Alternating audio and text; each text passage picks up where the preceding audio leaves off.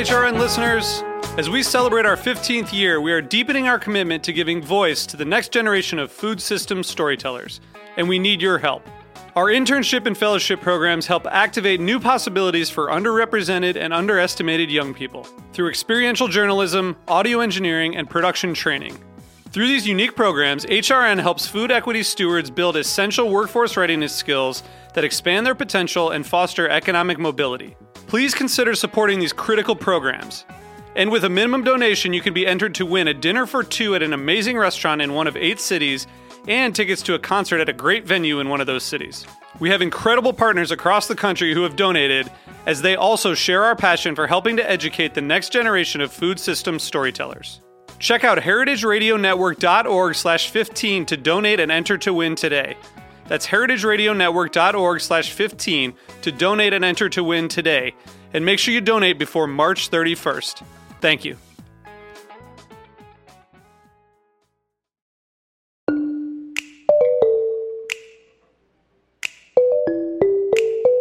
Welcome to Heritage Radio Network on tour. I'm Kat Johnson here with Caity Moseman Wadler. Hello, Caity. Hey, Kat. Happy Um, Friday. Happy Friday. Uh, it's a summer Friday because we're not in the office. We've been in North Carolina for the past few days. it's a tough life, but someone's got to do it. Exactly. We're, we're up for the challenge. And so we've been at the International Symposium on Bread here in Charlotte for the past couple of days. And we're heading to the airport in just a few minutes. But we had to make a final stop. And that final stop is at one of our favorite places in the world, honestly. True. Yafo Kitchen in Charlotte, North Carolina. And this is the third location. You may have, you may remember our interview two years ago with Chef Shai Fargian at the first location of Yafo Kitchen, and we're here two years later at the third, um, now open. So welcome to Shai Fargian, and thank you for having us for lunch today. Thanks for uh, being here, and hopefully, I can uh, make your Friday a little easier. You, You made our already have. Friday. yeah, absolutely. I think um, we were a little worried that we might not have eaten all the things in Charlotte yet. So um, we can leave confidently saying there's definitely no more room to eat any more anything in Charlotte No, today. you definitely eat, ate all the food in Yafo, I think. yes, So I think we did. but we, we did a pretty shared, and it was uh, yeah, it was a very um, you know, we broke bread, as they say. Yes. Can you can you give maybe a quick overview? I mean, I counted at least 30 plates on our table, but uh, maybe a snapshot of what we ate for lunch. Um, the we literally ate probably ninety percent of the menu. um, Look, I will highlight. yeah. uh, go big or go home. Uh, but I'll highlight the new dishes that we, you've had here for the first time today versus last time. Is we had our um, organic uh, carrots, pickled carrots and celery. We had our amba chicken salad, stuffed avocado bowl. Uh, we had our chicken schnitzel, who's uh, I really like. It's kind of one of our latest additions.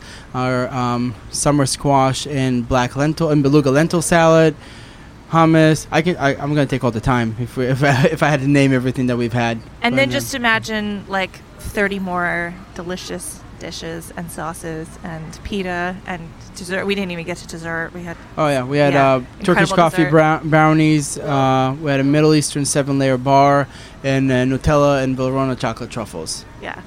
We also had some really great uh, drinks that you have available here that you make in house. Can you tell us about the different flavors that you have, and then the hot tip you gave us on how to make a combo drink? Yeah, so all of our drink would have been much better if we had alcohol here, but we only serve beer and wine, so we cannot do that. But uh, we have our um, cucumber lime mint juice, which is our first one that we've made at Yafo. Uh, we go through 40 pounds of cucumber every day just for that juice in Wow. each store. Um, the second one we had was the uh, coconut limeade, which is almost like a virgin pina colada, I could say. Um, and then we have two of them that are technically teas um, or infusions, uh, where we take dried fruits and uh, steep them in water. So we have our love potion. It's uh, cranberries, hibiscus, uh, a little bit of coconut. Uh, and then we have our Call Me Big Papaya that has uh, papaya, kiwi, uh, mango, passion fruit. So, um, and then we also have organic teas. With the combo. Oh, the combo. Sorry. So, um, this is something that I've actually learned from one of our general managers because we were talking about how we can mix it with other things. He's like, "Oh, you don't need the alcohol; just mix the love potion and the ginger ale." and that kind of gives it a really added sweetness and the uh, carbonation. We'll vouch for that. Yeah. Yeah. So, in you've expanded to three locations within the past year and a half, two years. Um, yeah, one year in the last one year. So we went two years from number one to number two, and then four months from number two to number three. So, can you talk a little bit to us about you and your partners, what you're thinking about when you're deciding when and where to open another location, and why you think it's better to grow slowly than to just try to, you know, blow up with a bunch of franchises of Yafo? Well, the biggest part is that we're very food centric. Um, we pay a lot of attention. Uh, everything is is in made in house, and we can't just send somebody the recipe and let them have it. Uh, you know, we have our hummus recipe on the wall in one of the restaurants, and people are like, "Oh, this is your biggest item. How do you give the recipe to everyone?" And I said, "You know, it takes two days to make our hummus." And even for us, it's really hard to create consistency in that production. I only have two people in each restaurant that make hummus, and we the chef tastes it every time they make it. So if you want to make it at home, go ahead. Uh, Good but luck. I, I'm not telling you it's going to taste the same. I mean, here's the recipe, but it's not going to taste the same. So for us, we, because we're so food cen- centric, um, and we're trying to make sure we find the right people, people that I can trust with our food, people that have worked with us for a while. Either we promote from within, um, two of our three chefs that are with us are people that were cooks for us before that. Um, and either that or people that were chefs for us in the past for my partner at one of his other restaurants. Um, so we really can't just tell you this is Yafo, here's the recipe, here's the manual, go do it. There's a big food part to it, and there's just as equal a big hospitality part to it. Um, we don't want to want you to feel rushed going through the line. And we want you to get almost like a full service experience in a fast casual setting. So we spend a lot of time training our front of house staff as well. And in most fast casual restaurant, you don't even have a differentiation between front of house and back of the house. Mm-hmm. You know, we have a general manager in each restaurant, an assistant general manager, a chef, and a sous chef, which is the same as any full service restaurant you go. But if you'd go to a Chipotle or any fast casual restaurant, you have a kitchen manager and a manager. Um, so we can't, like I said, we can't just blow up and do a bunch of yafos. We want to really make sure that we stay consistent and keep the quality where we want it to be. Can you talk about your feelings, sort of, as an executive chef at a fast casual restaurant, but one that is taking food very seriously? How has your sort of self perception evolved over the last three years of Yafo? Uh, it was hard at the beginning. You got, I met you got you guys uh, like two and a half years ago, um, and at first uh, when I opened when we opened Yafo, I was almost ashamed to be like a fast casual chef. I was, uh, I'm a chef. I'm not gonna make falafel and hummus and street food. Um, but as we grew as a concept, and we can talk more about where we took the food in the last three years, but as we grew in a concept and the support that I got from Frank, our partner, and the type of ingredients that we use and the type of uh, attention we pay to the food, I really don't think that we uh, fall behind any full service restaurant in our town or anywhere that I've been. So going from a place in the past where I was like, yeah, I make falafel and hummus to I'm able to say now that I'm very proud of the food that our teams produce and using Springer Mountain chicken for our chicken, using certified Angus beef for our beef, using local organic produce uh, in mass quantities. We're going into summer now. We're going to get tomatoes. Um, when we go to farmers and say, hey, um, if I had a you know a chef restaurant with 40 seats, I could probably get it get it done with 100 pounds of tomatoes a week, uh, which is very accommodating for a local farmer. But when I go to a local farmer, I'm when he asks me how much tomatoes I need, I need 2,400 pounds a week. So it was a big uh, it was a big process for us to work with our vendors and adjust our supply manager to be able to bring that kind of local and organic ingredients to a wide distribution in three restaurants. And talk about other changes to the menu because you had to sort of carve out a niche here in Charlotte and um, talk about the reception of the food and kind of what people were expecting and maybe what how that might have changed from then until now. So when we opened Yafo three years ago, we were new to the market, but also this type of food was pretty much new to people in Charlotte. Uh, Charlotte, as a city and as a food scene, has grown a lot in the last five years, um, and we've got nothing but love from the people of Charlotte, and I'm very, very grateful for that we when we opened, people would ask me, "Oh, what's that falafel thing?" And I just uh, have to explain to them like falafel is no different than a hush puppy. It's a fritter, and we cook it in oil, but it's made with organic chickpeas and herbs. Um, so when we started, we were kind of at the point where we had to introduce Mediterranean, and Middle Eastern cuisine to the people of Charlotte. Three years in, we've kind of feel like that our base guests has educated themselves uh, partially with our help, partially with the growth of the city. Um, and they're much more open for more adventurous food right now. And um, I don't have to explain to everyone what falafel is anymore, and I don't have to explain to them what shawarma is anymore. And we used to have those dishes that we would call uh, a gateway drug, so our Greek yogurt mac and cheese or our Brussels sprouts. Um, the, the, mac and cheese is a drug. I'm not sure I would call it a gateway drug, but I am definitely uh, addicted to it. Thank you. But when we bring someone through the door and, you know, they're not used, you know, we're in the South, so they eat mac and cheese. But, and then maybe next time they're going to try the potatoes. And then maybe next time they're going to try the falafel. Maybe then they're going to try the kofta. Um, so it's something that helped us bring. And now I don't feel like I have to tell them, oh, it's your first time, try the mac and cheese. I'm like, oh, it's your first time or it's your third time, go for the red zhug. You know, it's, it's, we talked about it earlier, it's the more comfortable your guests feel with you. And like I said on the hospitality piece, we call them guests. We don't say customers. Um, we're uh, we're in the hospitality industry, not in the restaurant industry, and we want people to feel when they come in here that they're like a guest in my house. So same attention I pay to the food, I would pay to the way we treat them. And when we give them recommendations, it took us a long time to educate our guests and to educate our staff to make the right recommendations. And at this point, three years in, I'm very confident that, and what it allowed us to do is to put more dishes that are more progressive in that cuisine on the menu, like amba chicken salad, mm-hmm. like schnitzel, like grape leaves or stuffed cabbage in the winter. Um, thing that may have not worked, or it's summer now. Once we get tomatoes, we're going to start doing shakshuka. Um, I don't know if three years ago I could have done shakshuka. Now I'm sure we're going to sell a lot of it. Yeah, and uh, so you have a huge array of components also because people can come in and they can make a bowl. Um, yes. But you've got tons of sauces, tons of condiments, tons of like other kind of meze, and how has that sort of evolved with the guests coming in and what they kind of know to ask for? How do they know how to order like a bowl that's going to work yeah. for them?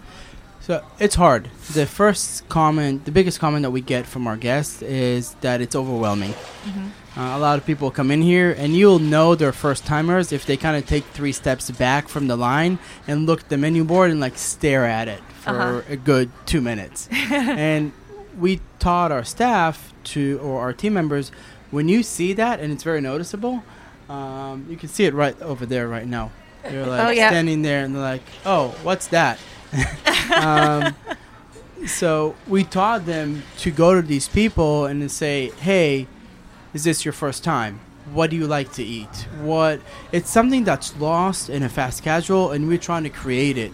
Because mm-hmm. if you go to an authentic or um, to you know an ethnic restaurant, you'll have a server and you'll ask him questions. It doesn't work like that here, but we're trying to create that experience regardless. Um, so with our with with those people, and it puts on, on, on us pressure on the food part as well, because people might make combinations that are not good. Mm-hmm. So we have kind of um, on the menu we have uh, signature items or signature bowls, which are flavor combinations. Is this your first time and you want to order chicken shawarma? I'm going to tell you what goes in with the chicken shawarma that's going to be good for you. Mm-hmm. And then as you go through the line and you want to add more things, great. Um, and then next time you can probably build your own bowl. But also because people mostly, probably 90% of our of our guests build their own bowls, it puts more pressure on the food to be really good individually because I don't know what's going to go in their bowl. So everything has to be good at the same time, and everything has to work with one another at the same time. So I want to see inside your brain and uh, understand what you're doing now on a day-to-day basis because you're a partner in a lot of different restaurant locations, and you've got three Yafo kitchens. You have to think about the kitchen operations. You have to think about the menu. You also uh, have a degree in logistics. Yes, And- supply chain management. Yeah. and yeah, supply chain management. And so you're thinking about that. You're thinking about seasonality and working with local farmers and working with distributors and managing all these 10 million things. So, what is a, a day in the life of Shai's brain right now? So, I got a two-month-old baby. Brains? Uh, so my brain is fried, and I learned that I perform decently w- uh, with insomnia.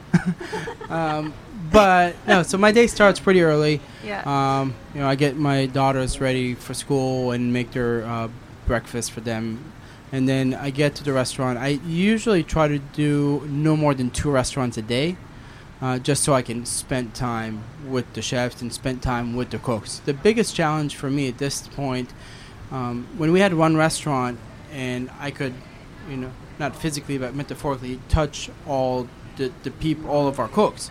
And it's hard to take American cooks and explain to them the flavor profile of Middle Eastern food. Uh, explain to them how to caramelize the vegetables and how to make mac and cheese in a pan, not in an oven, and how to, um, you know, season the shawarma properly because the way you cut the food influence the way you eat it at the end. Like probably that's a conversation I've had three times this week is teaching a prep cook to think before he cuts lettuce because the way you cut it, you have to think about what we're gonna do with it after you cut it. Is it gonna get cooked? Is it gonna stay raw? And what's gonna happen to somebody that puts it in his mouth? And what else goes on that bite with it? So it doesn't matter if it's lettuce or chicken or potatoes. We always have to think about what happens to the food after you cut it. Um, so I s- try to spend as much time as I can at this point with my cooks on the line and with my chefs. Um, on the chefs mostly because I want him to be them to be able to train the cooks because I can't do it with all of them all day long. So I go in the morning. I work in one restaurant with one cook, uh, and then kind of during the lunch service, um, I work on my um, administrative stuff, talk to farmers, and things that require long-term think long-term thinking. We have a, purchasing uh, manager in the company. I work a lot with him um, because when we want to get enough tomatoes for us, I'm going to go back to the tomatoes because it's something that's very near and dear to my heart. Um, so we had to talk to a farmer about tomatoes three months ago because we needed them to plant enough tomatoes for us. So right now I'm thinking about what we're going to use in the winter and um, you know what we can get local locally and if we can get it locally uh, what we need to bring from the middle east or from israel. Because all of our spices come from israel. Our tahini comes from israel. Our pickled cucumbers come from israel. And every time we go um, we meet new vendors and we try to uh, create more products that will come from there. So that's a whole another operation to order something that's going to be here two months from now in a different season and how that's going to go on our menu so that's what I do in the middle of the day. Um, You go into your importer job. yes, the importer, supply chain management, Uh-huh. running numbers, reports, uh, and then in the afternoon I go back to working with the cooks. Uh, and then in the evening, it's more working with the chefs and what they need to order to have all the food for their restaurants and their order guides uh, and their prep list for tomorrow and how they manage their kitchen. Um, it's very, it's a word I have to use, but I found myself use it a lot, like food philosophy. Um, it's very important for me that my chefs will understand my food philosophy and my management philosophy, um, because eventually I'm not going to be able to be there in all the restaurants, and I want the restaurant to run as if I was there. Uh, obviously, they have their own freedom and they each have their own management style, um, and they have the way they inspire their people. Um, but I need to make sure that going to three restaurants, if you if we've had this meal, but if we would like stop this meal in the middle, in the middle, go to our Central Avenue location, which is 15 minutes away, and pick up the same meal, it will taste exactly the same. Mm-hmm. And that's the biggest challenge in my job right now. And you have a wife and three kids. Three Do daughters, you yeah. feel like you have work-life balance, or is that something that is sort of on the horizon? Uh, it seems like you're building a culture that could result in that, but that you have so many things to do every day. Um, yeah, so it's it's a it's a challenge to any chef you'd ever talk to. It's a challenge for them. Uh, I've gotten better actually. So when we had one restaurant and I was the chef of the restaurant, it was much harder because I they be they were depending on me for everything. Yeah. Now when because I can't be at all three restaurants every all day every day, they have to know to get along without me, and that actually gives me more flexibility uh, because they already know what to do if I'm not there, so I don't have to be there, so I can prioritize my time. And at first, I used to go to like all three restaurants every day, and then I used to go to one restaurant a day, and then I got to the point when I make myself a schedule. A week in advance, and I know where I'm gonna be. It allows me to give kind of like a bird's eye look on the week, and I know like how much time did I spend with this chef, how much time did I spend with that chef, how much time did I spend in that restaurant, uh, and it's something that again I've never thought. I wish I could cook more. Yeah. That's what I wish I could cook more of my food, um, but I don't because I do want to spend more time with the managers and I do want to spend more time with my family. So right now I do get to spend sometimes with my family. Like yesterday, I left the restaurant at 4:30. I had like um, my I had to take my daughters to meet their camp counselors, but then I went back on my computer at nine o'clock and worked till one to because I missed that mid part of the day of all the administrative stuff, and we're launching a whole new menu next week, and we had to work all the content for the team on the new product.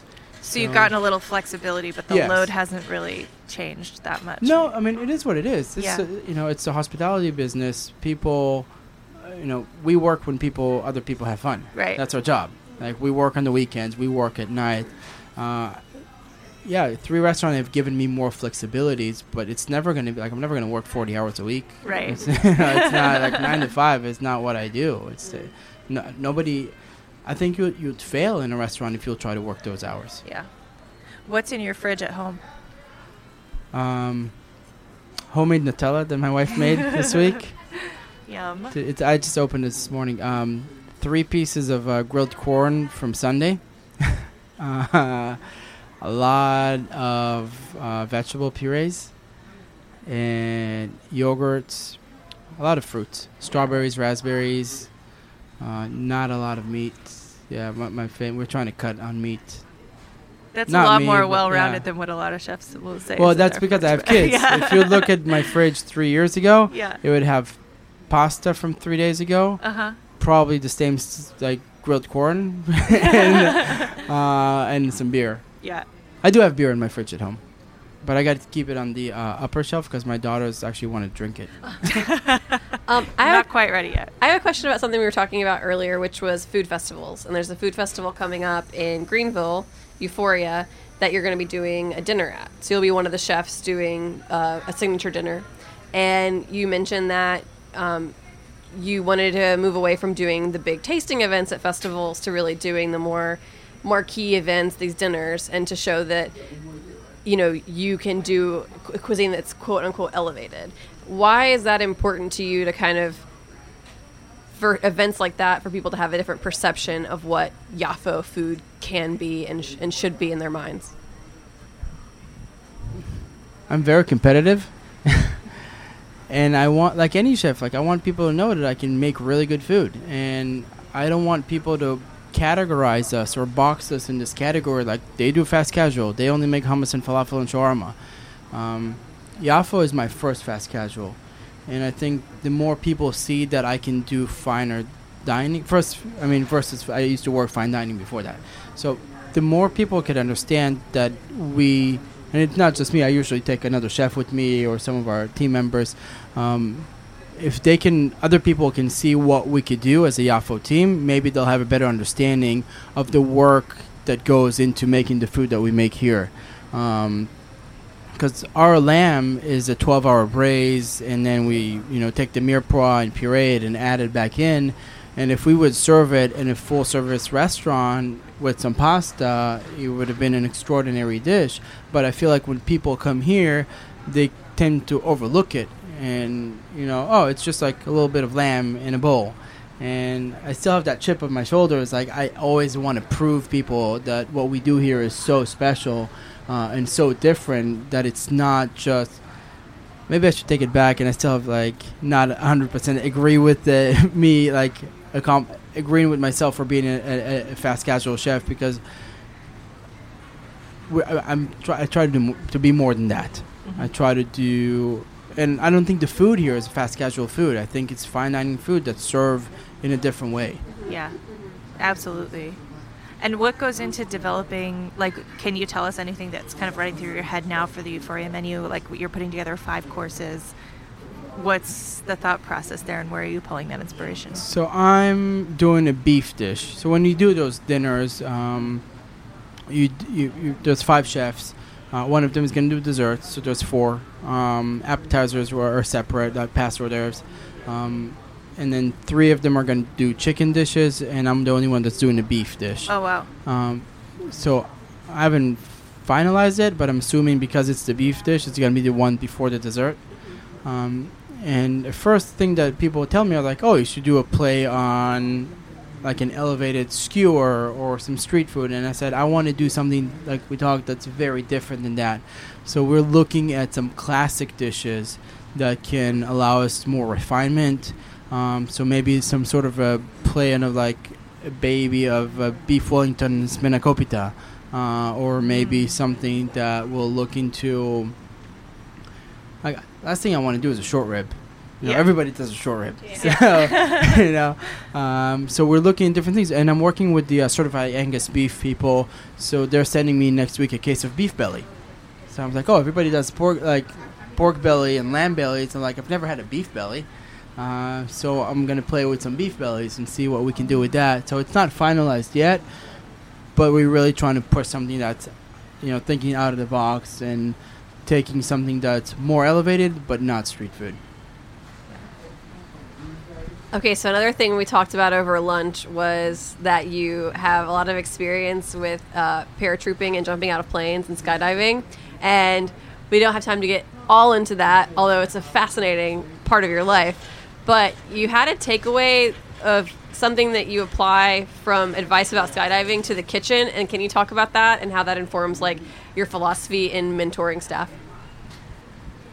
Yeah. So because I was in the military for seven years, um, several wars, wars, probably dozens of operations. My perspective is a little different than a lot of our employees, so I don't get upset as fast, and I don't. Um, it's not that I don't take things seriously, but I have a different perspective on things, and I see a lot of our staff that are a lot of they're, they're either frustrated or walking around uh, angry.